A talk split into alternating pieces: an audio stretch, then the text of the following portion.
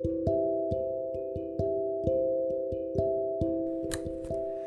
everyone.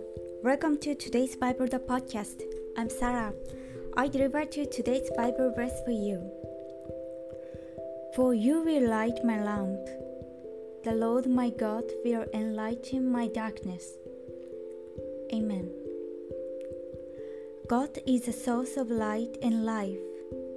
So even if we are facing death and suffering, He will light us and bring us back to the world of life and glory. God always gives us the light of life when we need it.